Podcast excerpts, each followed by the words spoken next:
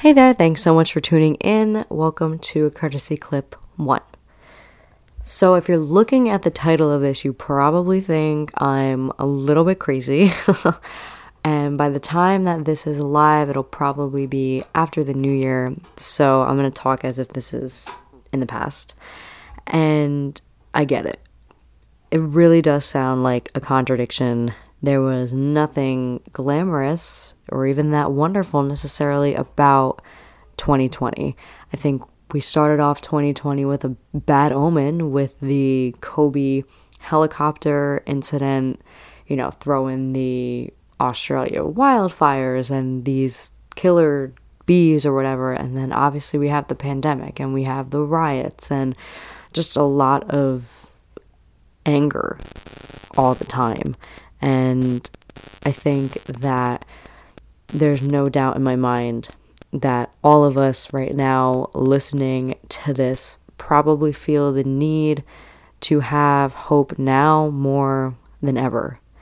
I think some days it feels like we're always going to be stuck in this divisive, COVID stricken world. And over the past couple months, especially really specifically like the past couple weeks, um, I've really had to make an effort to separate myself from it all from time to time because it does get really overwhelming thinking that the world around you doesn't have a light at the end of the tunnel.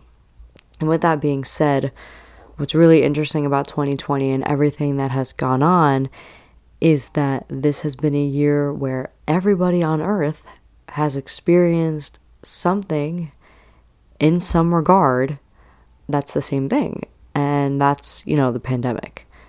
And with this universal experience and everything that the pandemic held for us and what it caused a lot of people, 2020 was really the year of universal grief.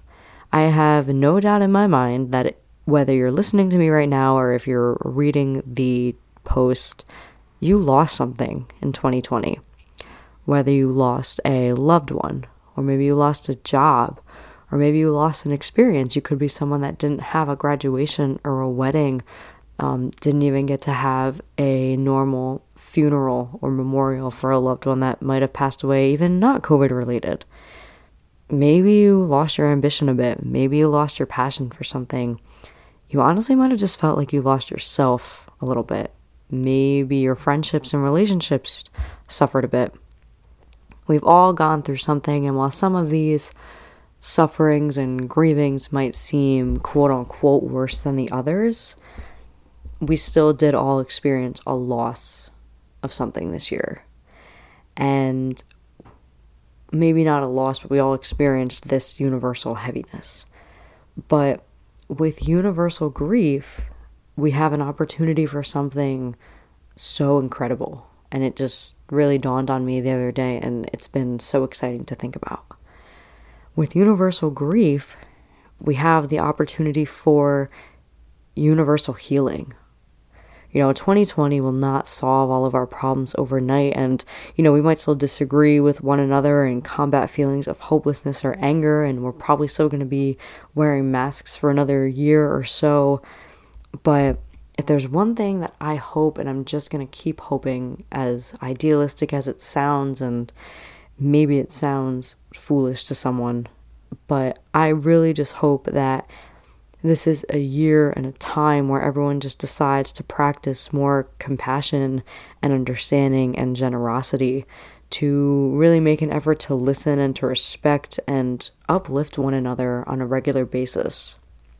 Um, some losses in 2020 may have hurt more than others, but we've all hurt together which means that we should all aspire to heal together and become better people together too.